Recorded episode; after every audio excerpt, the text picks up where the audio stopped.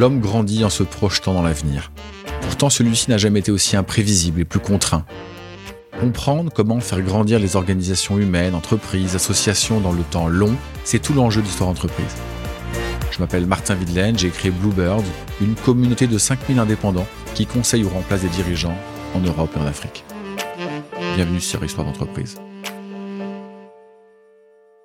Aujourd'hui, les acteurs associatifs euh, et tous les acteurs qui travaillent sur la question sociale de façon globale sont quand même beaucoup des acteurs de la réparation. Et on sait que réparer, c'est toujours plus compliqué que, que prévenir. Donc je pense qu'il y a un vrai changement de modèle à opérer pour que on soit tous collectivement et que chacun joue son rôle. Je pense que c'est ça qui est important. Parce que parfois, en France, il y a beaucoup d'aspects positifs, mais l'aspect peut-être plus négatif, c'est que pendant longtemps, c'est en train de changer, mais pendant longtemps, les citoyens, les entreprises ont dit, mais ça, c'est le boulot de l'État. Ouais, je comprends. Tu vois? Ouais, Ça, c'est le boulot de l'État. Alors, le modèle anglo-saxon est différent. Là, c'est l'individu qui va qui va donner de l'argent. On a l'extrême inverse. Voilà.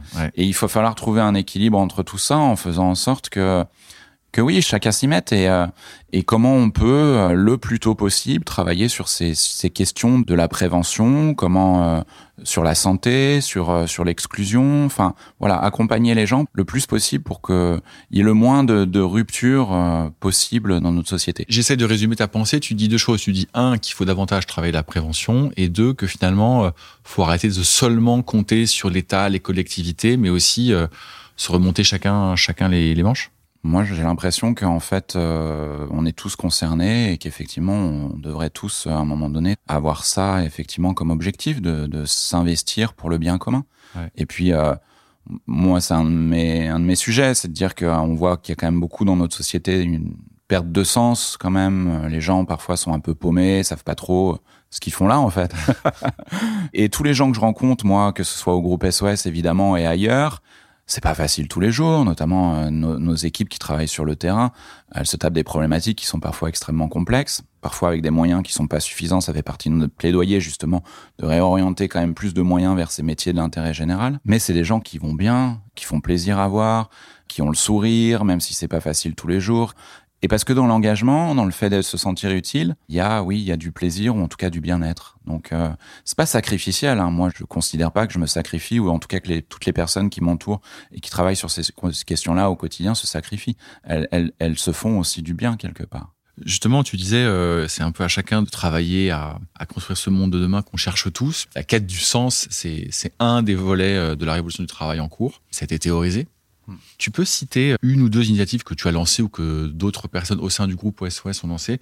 Notamment, tu voulais me parler de, de parrain par mille, mais il y a peut-être d'autres choses que tu voudrais évoquer. Oui, c'est une association qui nous a rejoint il y a plusieurs années et j'ai décidé de la rejoindre en tant que parrain puisque c'est une association qui propose à, à des personnes comme toi et moi, donc euh, qui vont euh, qui vont bien, qui sont intégrées dans la société et qui peuvent peut-être parfois en faire un peu plus, de dégager un peu de temps plusieurs heures par mois pour accompagner. Alors il y a deux types de parrainage. Ça peut être un, un enfant, un jeune enfant euh, français ou euh, un mineur non accompagné, donc un jeune réfugié Mhm. euh, qui là va plutôt être adolescent ou jeune adulte. Moi, c'est plutôt vers cette possibilité-là que je me suis orienté. Donc depuis euh, 4 ou 5 ans, je parraine Lamine, ouais, ouais, qui vient ouais. d'Afrique, qui a traversé une partie du continent africain parce qu'il Tu, tu, considérait tu veux bien nous raconter un peu son histoire, si tu peux dans les grandes lignes parce qu'après c'est des choses qui Ça, peuvent être effectivement euh, très très personnelles mais en tout cas il, il considère à un moment donné euh, que c'est une question quasiment de survie de quitter son pays et, euh, et de traverser l'Afrique pour pour arriver en Europe.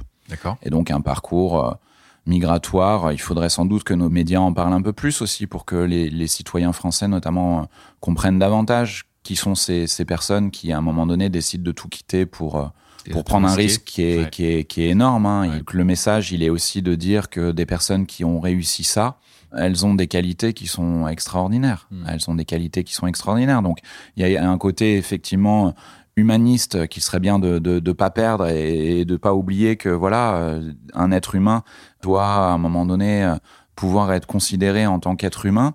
Et en plus, euh, moi, je trouve que aller jusqu'au bout de cette réflexion-là, c'est aussi voir ces personnes-là comme des personnes qui ont des compétences, qui ont des passions. Enfin, et, et quand on voit euh, le, le sujet sous cet angle-là, on, on voit moins le problème et on a plus envie d'accueillir ces personnes-là et de leur permettre euh, de trouver leur place.